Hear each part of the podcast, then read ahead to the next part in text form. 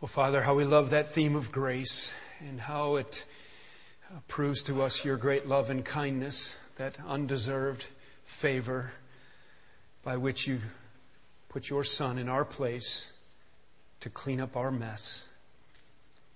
Father, thank you for your love and your faithfulness for another week. Thank you for the strengthening factor that it always is for us to gather together.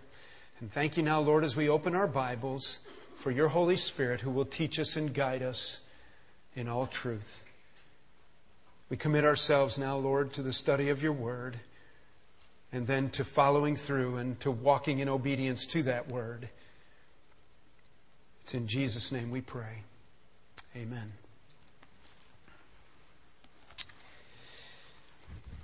Well, wouldn't it be something if in God's Word we had some kind of a transforming mark that was to be made when we enter into faith with Jesus Christ. Now think about it. It kind of makes sense, doesn't it? That if you come to know Jesus Christ as your Savior, that you would maybe go paint your house purple and put white polka dots all over it so that everyone in the neighborhood knows there's a follower of Jesus, right?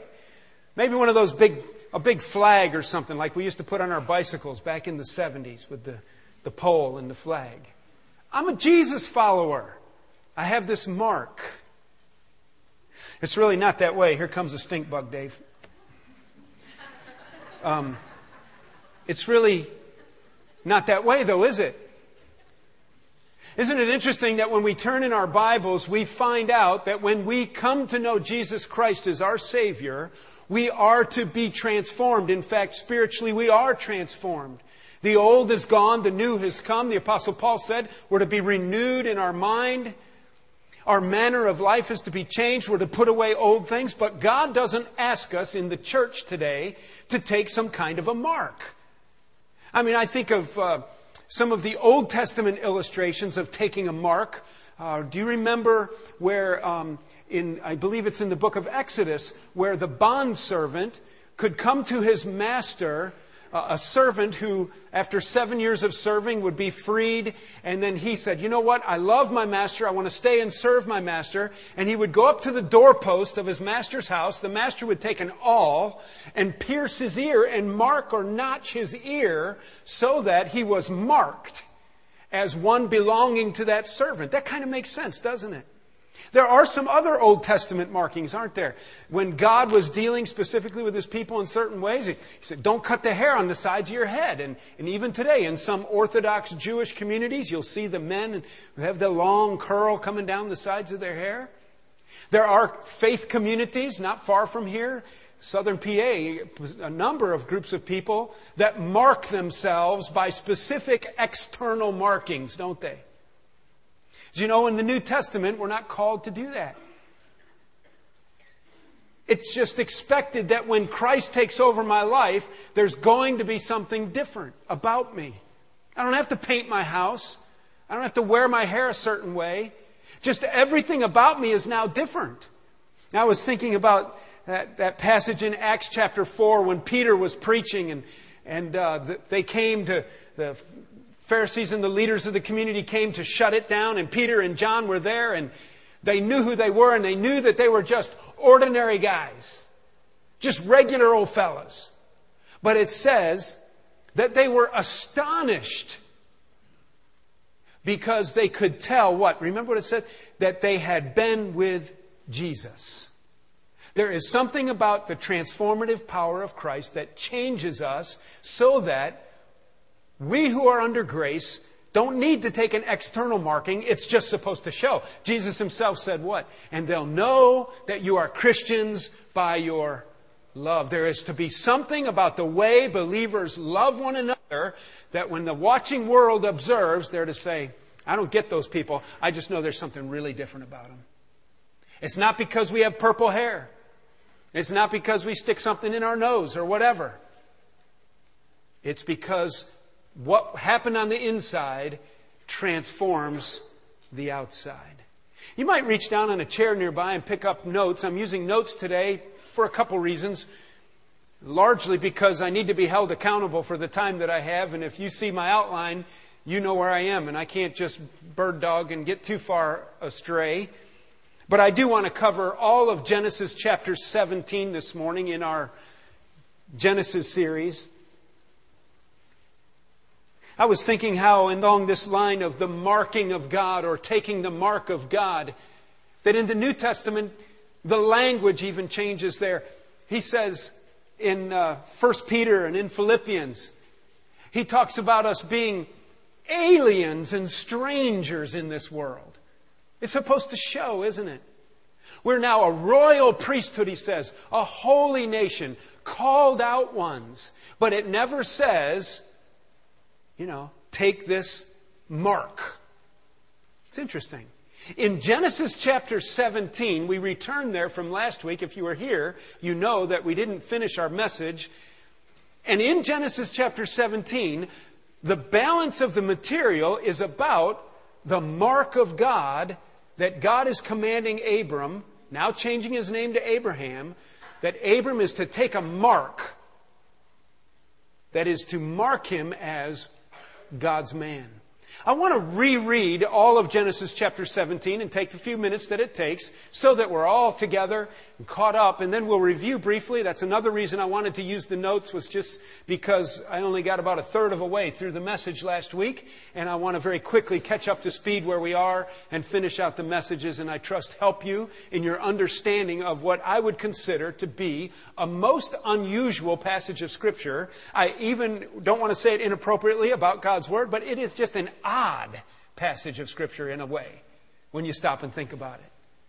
Well, let's try to figure out what God is talking about here and what He's doing in Abram's life and how He's at work as He uh, makes this covenant. And actually, you know, if you've been with us in our Genesis series, that He's been um, emphasizing this covenant that he's going to bring out of Abram a people and a place, a property and a place, a people and a place, and he's adding to this covenant, layer upon layer, in a sense, more detail.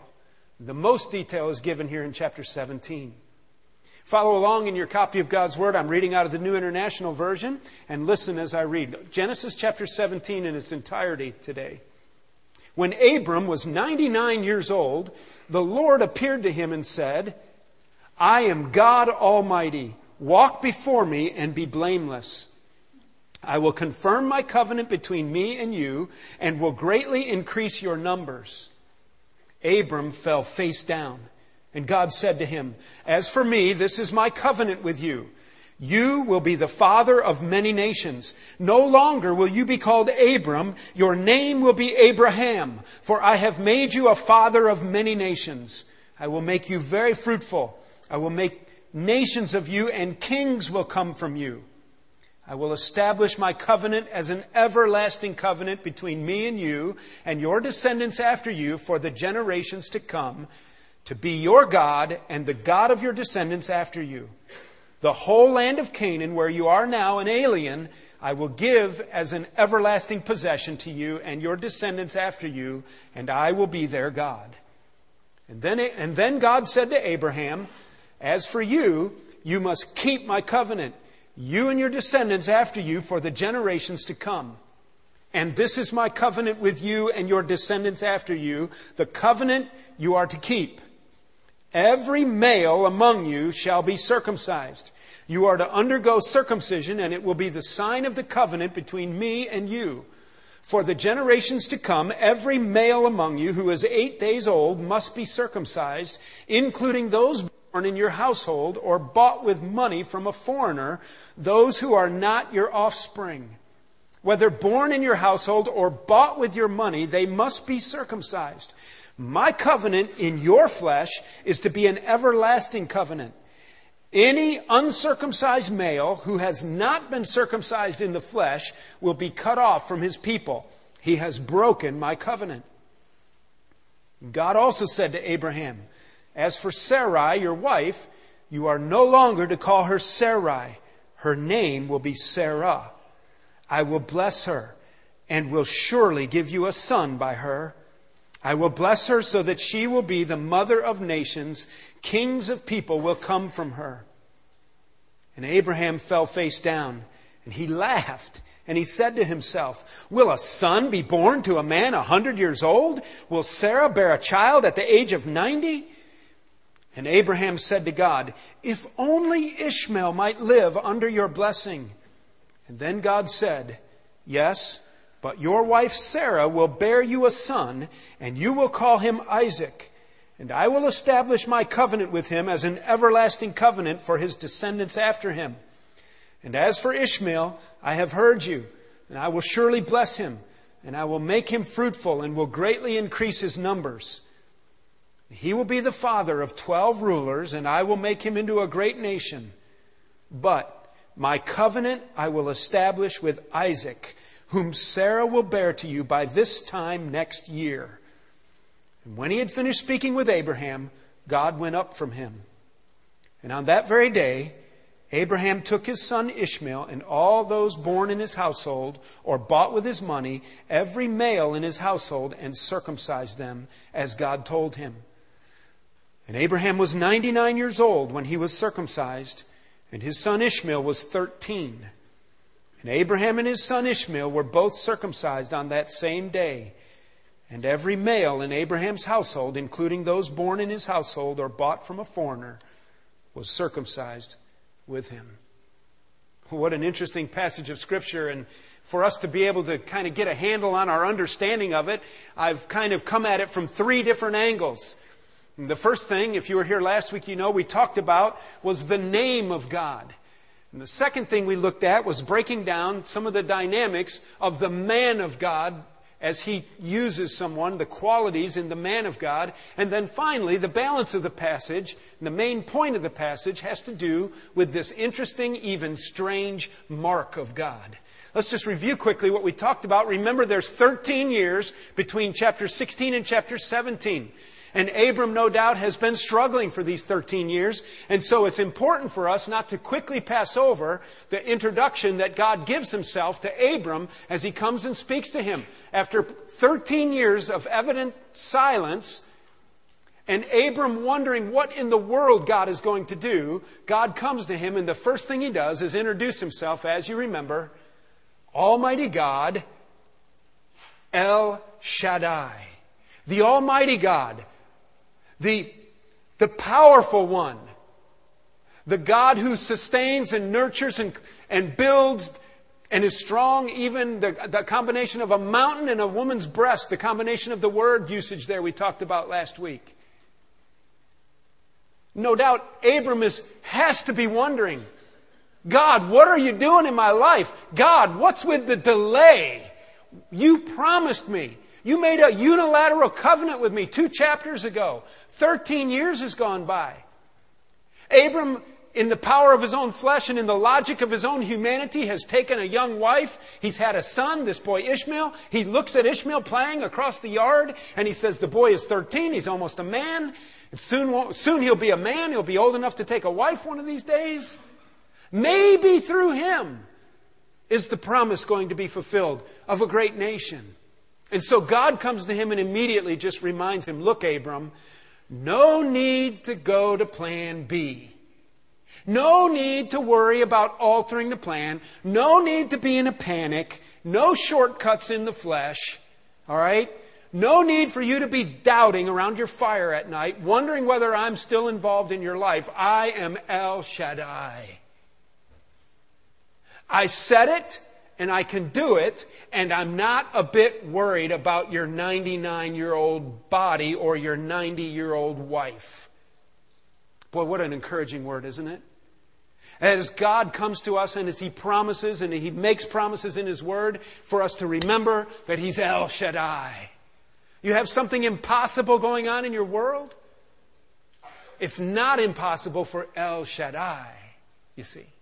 And so we can't pass that over. And that's point number one. The name of God is important here because God is going to do something that only He can do. And so He reminds Abram, I am El Shaddai. Secondly, and this is where we were when we left off, two points into the man of God. And when we look at this passage, I thought it was quite evident in the passage that there were some dynamics, there were some characteristics or qualities that were evidenced in Abram's life and even in God's uh, instruction to him that God is going to do a work now in Abram's life. Abram, get ready to go here. Abram, I'm changing your name to Abraham. That means the father of a million people, the father of many nations. Yeah, right, God, I have one son, and the son you've promised to build all the kingdom and kings and nations through hasn't even been born yet. And you've changed my name to Abraham. It's almost funny. He said, Abram, Abraham now, here's some qualities, here's some characteristics that I want to see evidenced and that we can learn by looking at Abram. The first thing we saw was that when God said, I am God Almighty, now walk before me and be blameless. You remember a couple chapters ago when God made the unilateral covenant. Remember the odd passage where, where um, Abram had to cut apart the animals and set the parts apart from each other? And, he, and then God put Abram into a deep sleep and God walked between the, the cut animals. It was a unilateral covenant. I will keep this covenant, or may God do to me what I've done to these animals, kind of thing.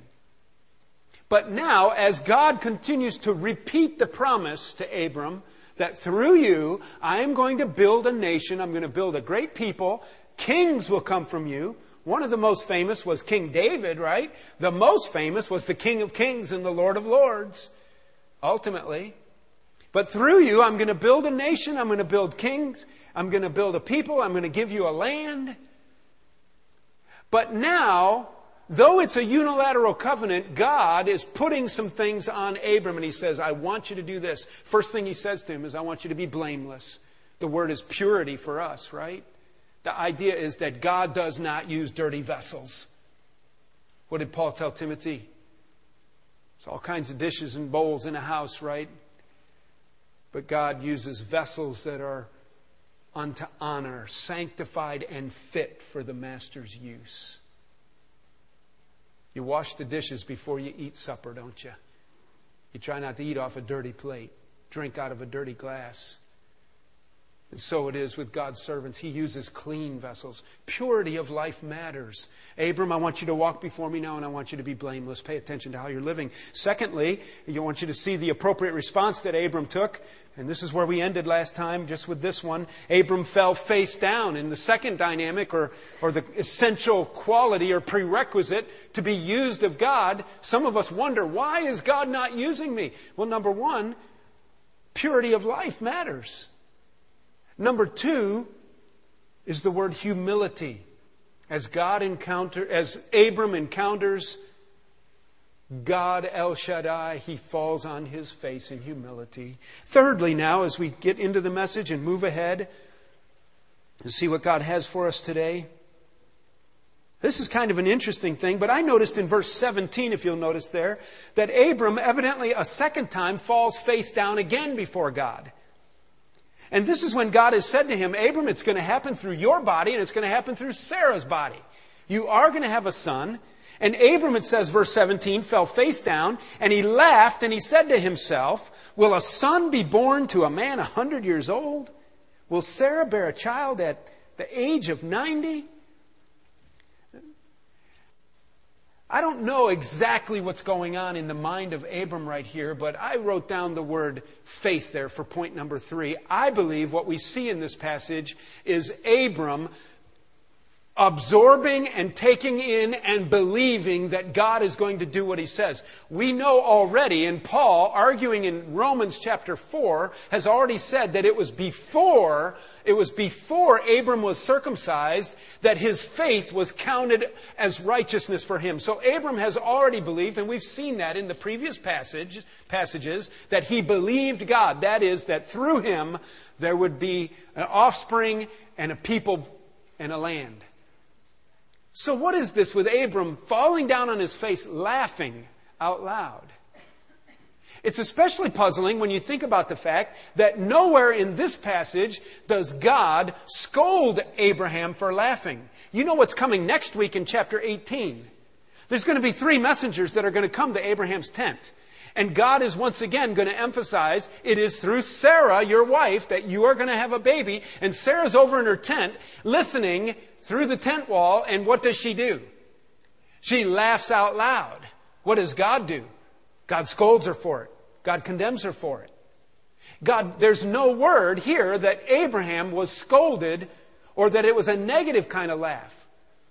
And the, I found that the commentators were a little bit conflicted as to exactly what was going on in Abraham's mind here. But using Scripture to bring light upon Scripture, which is our best commentary, isn't it?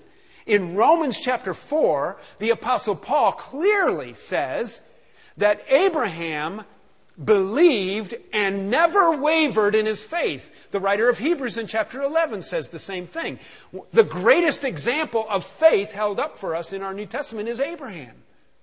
And so here's what I take happening here is that Abraham is realizing the reality of the promise is about to launch and he's just, it's so emotional.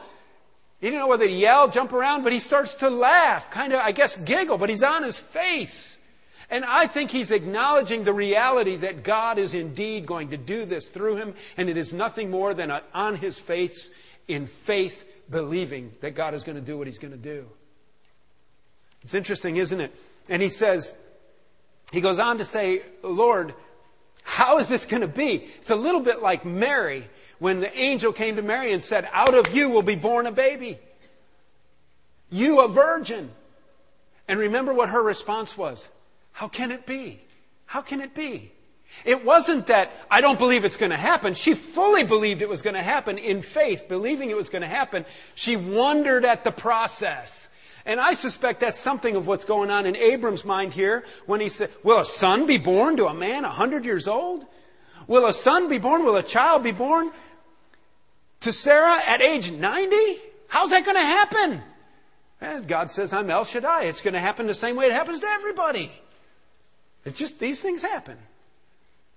And I'm God, and I can take your old body and I can make it work. And Abram believed, Abraham believed it would happen.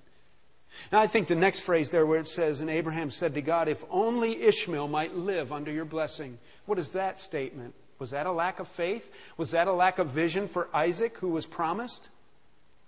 I take that to be a statement of Abraham's genuine, authentic love for his son Ishmael.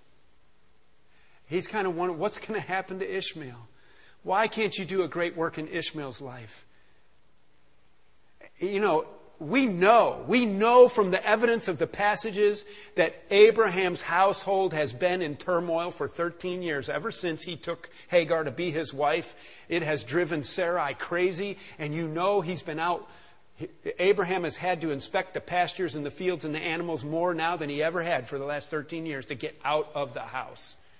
It just has not been good. And we know coming soon in the passage, about a year from now, when the baby is born, I don't mean a year from now in our message series, I mean a year from now where we are in the passage. It could be a year from now in our series. Probably not. That Sarah is finally going to say, I've had it, get that boy, get that wild donkey of a boy, and get him out of here. And Abraham's seen it. He's tried to raise this wild donkey. Remember, God said he's a wild donkey of a man. No doubt he was a rascallion of a boy, but Abraham loved that boy. Probably took his pocket knife and cut Abram's tent ropes and all kinds of things, fussing around. Isaac.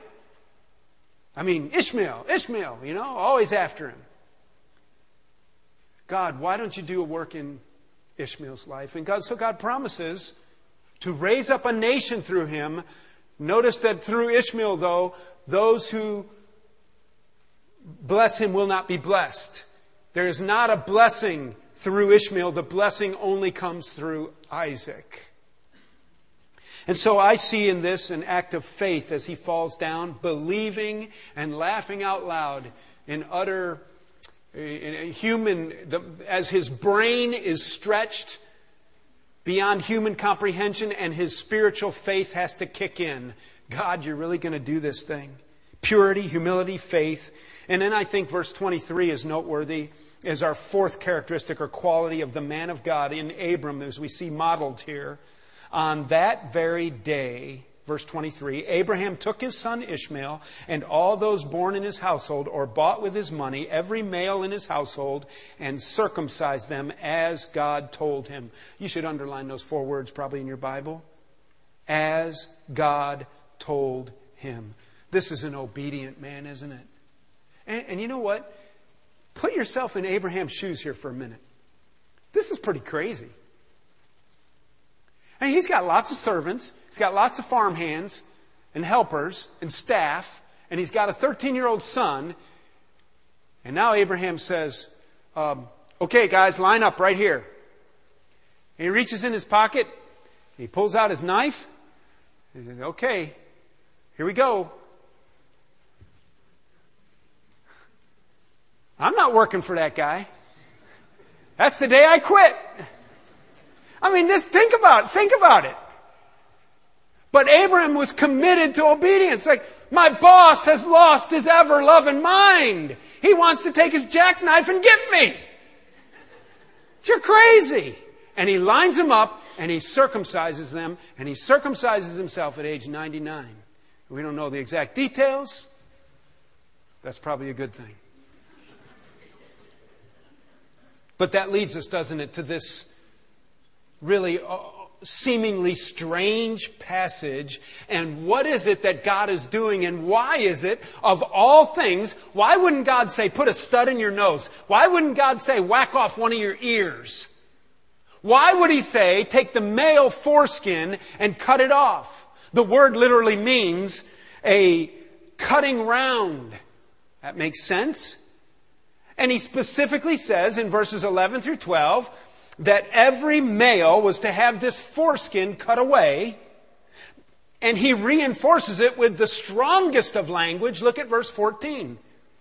Any uncircumcised male who has not been circumcised in the flesh will be cut off from his people. He has broken my covenant. You think God doesn't mean business? He absolutely means business. So, what is this all about? Well, what is this all about? This is exactly what you wanted to come to church, be encouraged and strengthened with a message on circumcision. Well, I'll tell you something. It is significant. It's in the Bible. It's in Genesis. We're preaching through Genesis. Here we go. I would like to suggest that there's five reasons why God did this mark on his people as a reminder of this covenant promise. First of all, I want you to see that this circumcision was, and I would say still is, for Jewish people, a mark of identity for them. It is a mark of identity. You know what? I have skipped over the, the other marks of covenants, but you know these well. Let's back up just a second under the mark of God.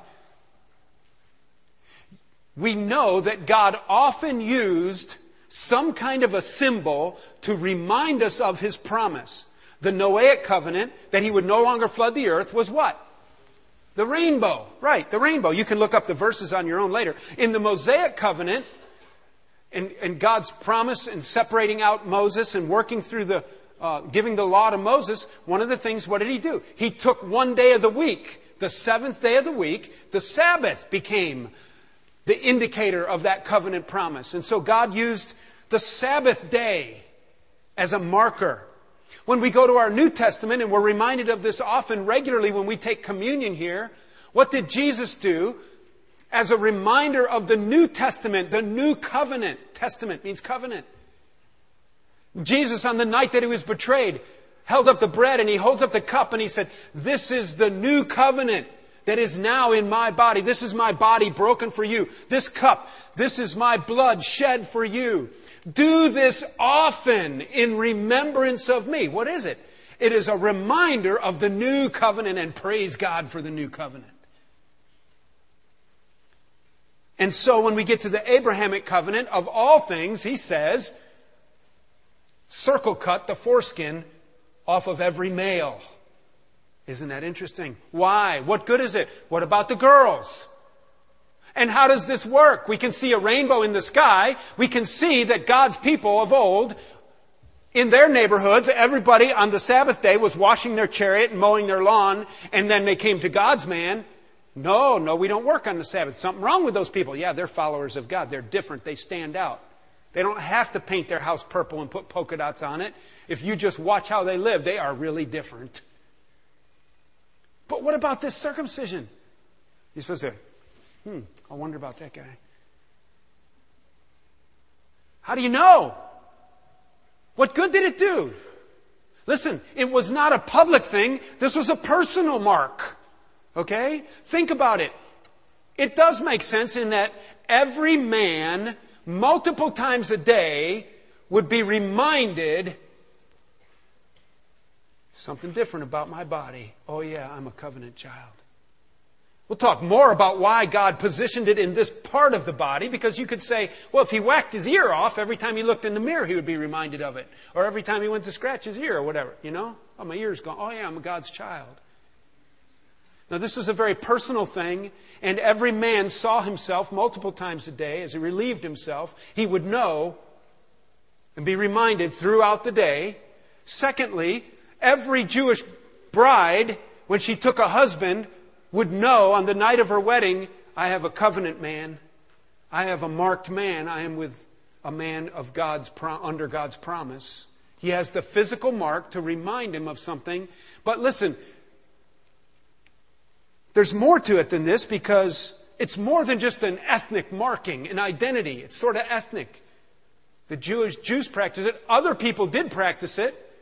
Even in the area later on, it's later in the historical timeline in our Bibles, the Israelites despised others who did not practice this. It was more than just a hygienic thing. Turns out that this is a good surgery to have, that you're better off if you've had it than not, hygienically speaking. Do you remember what David said? Man, I love that guy. 15, 16 year old kid, bag of bread and cheese over his shoulder, commanded by his father to go up and visit visit his brothers on the battlefield, and for some 40 days or something, the Israelite army lines up, ho, ho, ho, goes out there chanting, marching. The Philistine army lines up, Goliath steps forth, and all the Israelites run, hightail it like a bunch of cowards. And David shows up, what's going on here? And remember David's response? You have to love it. He's like, why would a 15 year old boy think like this? Who is this uncircumcised Philistine? You think you would just say, Who is this Philistine? Who is this giant? No. Who is this unmarked, uncircumcised? It was common knowledge the Philistines didn't do this. There were other nations. My understanding is that some Arab groups even do it as a rite of passage. Generally, they do theirs at age 13, not on day 8 of a baby's life. It's an ethnic marking, it's a mark of identity. Secondly, as we move along, I want you to recognize from this passage, too, that it is a mark of humility. It is a mark of humility. And I think this is largely why God located this mark on the male body where he did. In fact, and this is Van Marceau's surmising, I not read this in any commentaries, but I wonder, I didn't even read anybody speculating about it. I suspect and wonder that if Abram had not sinned in his lack of faith with Hagar that the mark of this covenant would not be where it is located. But at the origin of the procreative organ is where God marked him to remind him that you cannot do things your way, you have to do things my way. And when you do things your way, it messes everything up. And now every Israelite male, in all humility, by the very mark on his body, acknowledges that this was something, this, I am a, I am an Israelite man. I am a child of promise, or one who is committed to that and taken the mark of circumcision. I am one of God's people here. I am one of the, the chosen, in essence not by, and a part of this nation, not by anything that man did. Abram couldn't make it happen on his own, but God did it.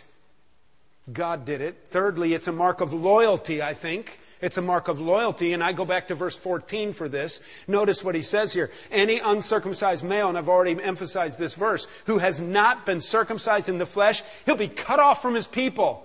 If you're not, in essence, going to take our number, then get out from among us.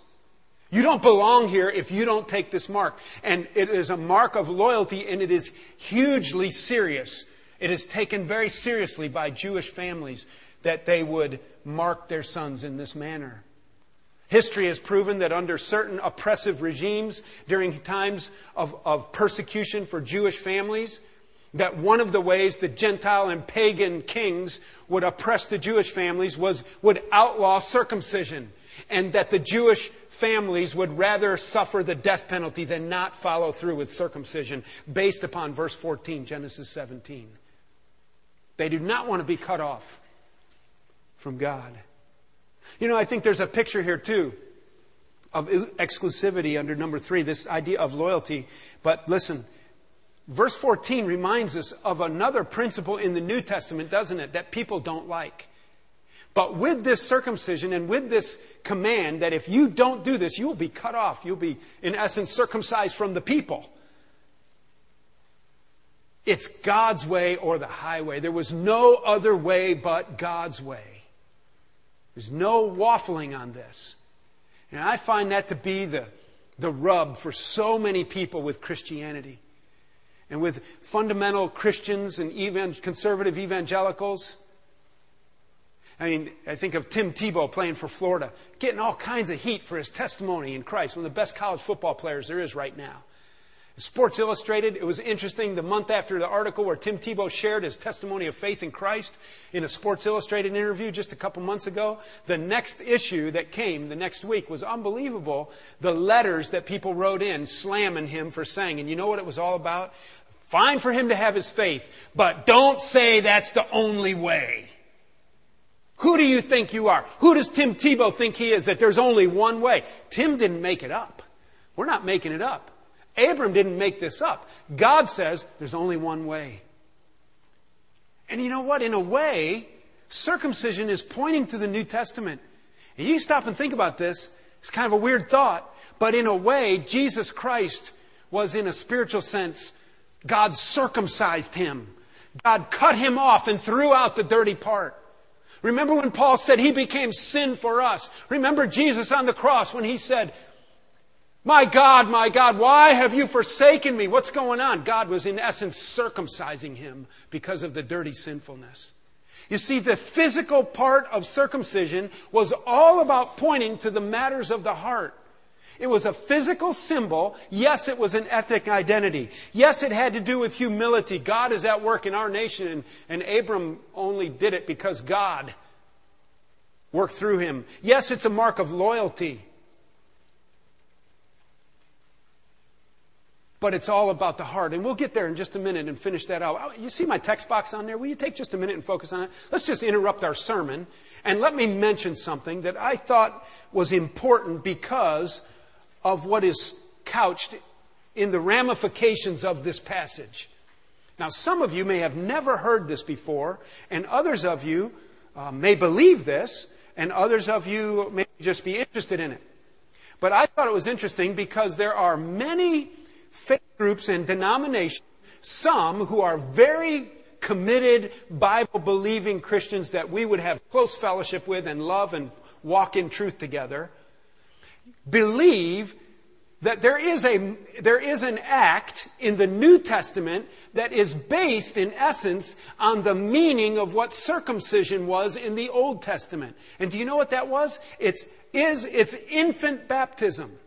Infant baptism. Perhaps everyone here has heard of churches or groups that baptize or sprinkle, and it's almost always sprinkling. There's something about immersing, immersing an infant that doesn't go over well with people. But um, it, when you sprinkle an infant, where does that come from? What is that all about? It comes from Genesis 17 and the idea that the baby in this sprinkling is and it's symbolic of a grace of our Lord Jesus that is put on the child in the way that a circumcised baby at day eight is recognized as a covenant child. He's different than the rest of the world. He's marked. He's a covenant child. And when you baptize a baby, in essence, you're saying he's not like the rest of the world. He's a, he's a baptized baby. Now, I have many good friends, and I want to say this very carefully and in all kindness. I don't want to offend people who are good Bible students who hold to this view because I have great fellowship with them. And uh, I don't want to offend anybody like that. And we would agree together that this is not a saving act of grace, infant baptism. There are groups large denominations and faith groups that would say that when you baptize that infant by sprinkling them, that they have now come under the saving grace of our Lord Jesus Christ and their soul is now saved from hell. That's not what I'm talking about here. We would all reject that. We would all stand together in rejection of that teaching. That is totally unbiblical. But what I'm saying is that there are a group of people in the conservative, evangelical, and, and fundamental Christian world that would teach differently than I would teach, or that is not Fellowship Bible Church's position. And part of the reason I bring this up is that every once in a while I'll have a young parent come to me and say, Would you baptize my baby? And I always say, No, I won't do that. I try to say it graciously and kindly. And I talk about our baby dedication ceremony. And in a way, that's sort of what a lot of the um, folks believe when they baptize their baby. But there's more to it in their theology and doctrine than that. But I, I just, in, if you look to the text box, I just wanted to ask the question is infant baptism a replacement for circumcision as a covenantal sign? We would not argue, we would not fight over the fact that it's not the same as circumcision. No one would defend that. We know that circumcision was only for males and that you only did that to the male. We know that in the New Testament, when, when it is practiced in a church group for infant baptism, that they'll baptize baby boys and baby girls. And so, in that sense, they know that it's different than circumcision, and they're not arguing that. It's the idea that through this act, that there is a, a grace of God kind of covering that child that, in essence, as I understand what they believe, to mean that they are more inclined than to accept Jesus Christ as their Savior when they get older. I would say this this is why I don't teach this from our pulpit and why it's not in our doctrinal statement and why we don't practice infant baptism and why we would say there is nothing in Genesis 17 that anywhere else in the Bible is transferred over to infant baptism. Number one, there is no connection. There's no connection in the Bible anywhere that I can see between circumcision and infant baptism. Number two, the New Testament teaching or meaning of circumcision is completely now, once we get to the New Testament, it's all about matters of the heart. It has nothing to do with babies. It has nothing to do with an endowment of grace from God in any special ceremonial way that marks them as a covenant child. Number three, there is no New Testament teaching at all giving instruction concerning infant baptism. It seems to me if it was that important, and I know this is an argument from silence, but this infant baptism is a doctrine built upon silence, that in the pastoral epistles, the Apostle Paul would have instructed them about baby baptism. Somewhere in there it seems like it would show up. Fourthly, there's not even, not only is there not New Testament teaching, but there's no New Testament examples. And some people say, but you remember the Philippian jailer, he and his whole household were baptized. That had to include infants. Well, that's an argument from silence, if I ever heard one. And in the New Testament, clearly, clearly in the New Testament, baptism, which is my next point, is always a believer's baptism. Well, we would build on the premise that, and you would say that's an argument from silence that everybody in the household was old enough to believe. That's because there's no illustration or example of baptism in the New Testament whereby the participant wasn't a believer in Christ. I find that interesting. Ultimately, then, I think this is a very important point, and some of my friends who practice this would not agree with this, and in fact, they would put themselves up as protectors of the doctrines of justification, but I, I would maintain that the practice of infant baptism as a covenantal sign contributes to misunderstanding and confusion about the doctrine of justification by grace through faith in Christ alone. And that people just get confused about who's saved and who's not, and what does baptism mean and what does baptism not mean. And when we sprinkle our babies, and there's no instruction of Scripture on that, that it, bring, that it actually brings a confusion to the church. Uh, so I thought it was important to maybe point that out, both to notate just a distinctive of Fellowship Bible Church, why we don't practice it. Some of you have never heard of it, and some of you checked out, and you wonder, what in the world is Pastor Van talking about here? And others of you, um, you know a lot about that. And so that's why, and I thought here in Genesis 17, this idea of circumcision is the basis upon which many practice infant baptism. I just don't find it in the New Testament. All right, let's get back to circumcision. Let's finish it out and let's go home and watch football, right? Really important stuff. We see that circumcision is an ethnic marking of identity. We see that it's a mark of humility. We see that it's a mark of loyalty. I'm to be cut off, circumcised from my own people if I won't do it. I think number four, it is a mark of purity. Listen, now we're building towards the New Testament doctrine of circumcision. Purity in the sense that it is to symbolize the removal and the discarding of the impure thing. That which was a collector of impurity, that part or the fold of the skin that would only bring dirt, that was to be cut off. It was to be removed. It was to be discarded and thrown away, separated from. And it's a picture of purity. I am called to be walking in blamelessness. Remember verse 1 of chapter 17. Finally, then, I want you to, I would suggest that number five, that circumcision is a mark of fidelity. What do I mean by fidelity? If your fidelity in a marriage means what? It means that I am totally committed, that I am maintaining faithfulness, that I don't wander away. Circumcision symbolized spiritual commitment to God in the Old Testament and in the New Testament, really. Only the circumcised heart really satisfies the conditions of the covenant. We have illustration after illustration in Scripture then of people who were physically circumcised that God condemned. The Pharisees would be a big group of them. They built their whole life upon the fact that they were circumcised and that they kept the law, and yet God condemned them. Jesus condemned them. Fidelity, what? The idea is that I have a physical mark that reminds me that my heart is supposed to be circumcised. I wrote the Old Testament verses out because I knew we'd be pushed at this point to complete our thoughts. Look what Deuteronomy 30 says. Moses said, The Lord your God will circumcise your hearts. Isn't that interesting? And the hearts of your descendants. So what? So that you will love him with all your heart. What's the point? He is cutting away the impurity, spiritually speaking, cleansing your heart removing the dross so that you will com- completely and in a committed way love the Lord. Look at Jeremiah 4 4 in the New King James uses the expression to take away the foreskins of your hearts. You didn't know your heart had a foreskin, did you? Spiritually speaking, it does. What is that? It is a part that gathers dirt. It is a part that is a collecting agent of the scum of the world in my heart. And God says, remove it.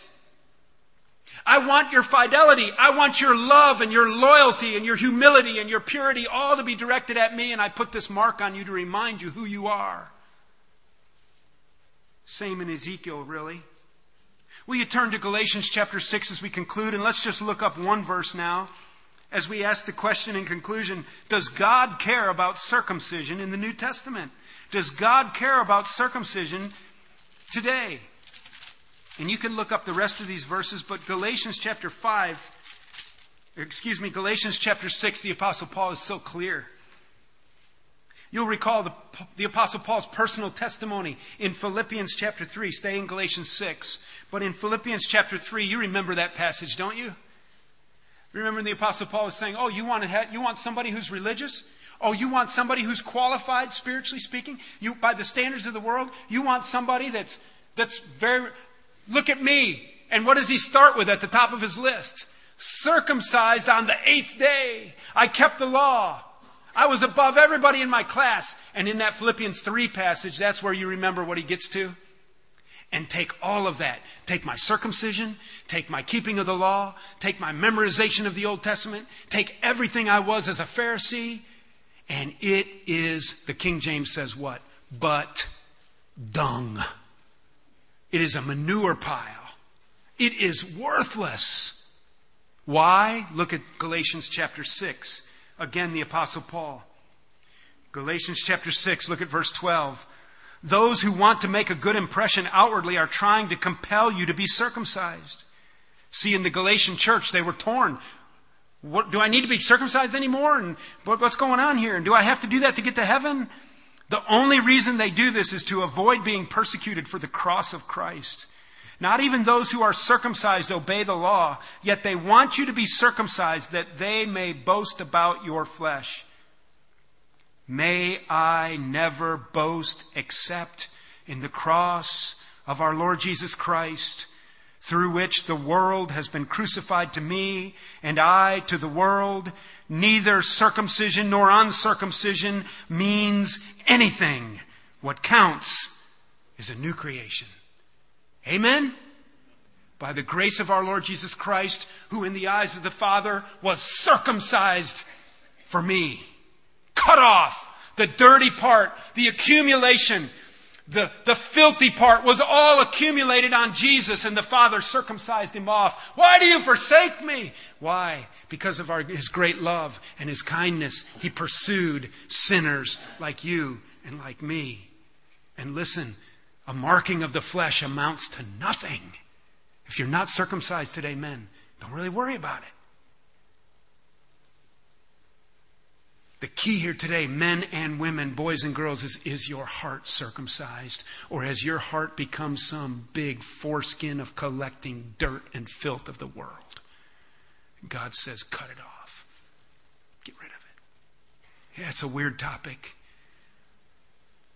but it's essential to knowing Christ, isn't it? That I may know him, Paul said, and the power of his resurrection. And all of my religious deeds are as nothing, they're as manure. Paul says, what counts is a new creation. Are you a new creation today? Are you a new creation in Christ? Do you know what it is to look to the cross and know that He was your sin bearer? And to know that your sin was placed upon Him? And now, by grace through faith, you can admit your sinfulness and receive from Him that free gift of salvation, so that by grace through faith, you're saved and you're now a new creation in Christ. Wow.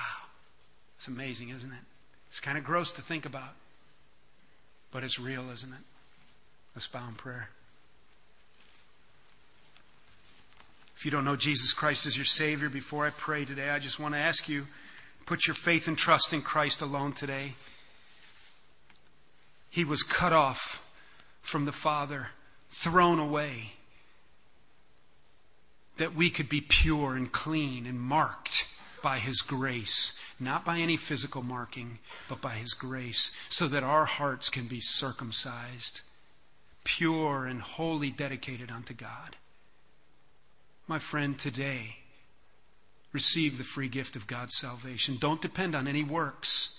Counting beads, saying prayers, repetitious prayers, putting money in the offering plate, attendance at religious events, being kind to people, these will not get you into heaven. Circumcision of the body will not get you into heaven.